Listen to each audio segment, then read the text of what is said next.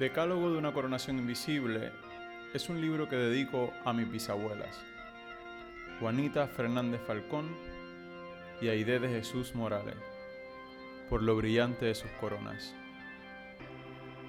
Nací una tarde soleada de verano en el barrio de Santurce. Me nombraron José Alberto, tengo 29 años y dos perros, Kenainilo y Rocopisba. Decálogo de una coronación invisible es hasta la fecha mi último libro.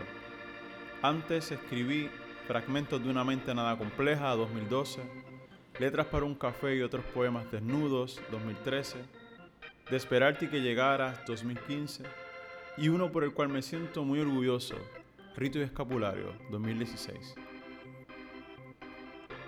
Los poemas que constituyen este texto ofrecido desde la oralidad fueron concebidos entre el verano de 2018 y 2019, tiempo en el cual reflexioné, crecí y perdoné. Entonces Decálogo viene siendo como una revelación.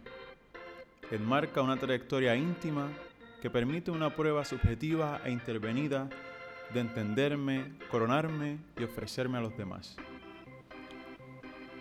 Sospecho del progreso y el desarrollo que aniquila el pasado existe un desinterés por las ceremonias y los ritos de antaño. Retornar reflexivo es mi consigna.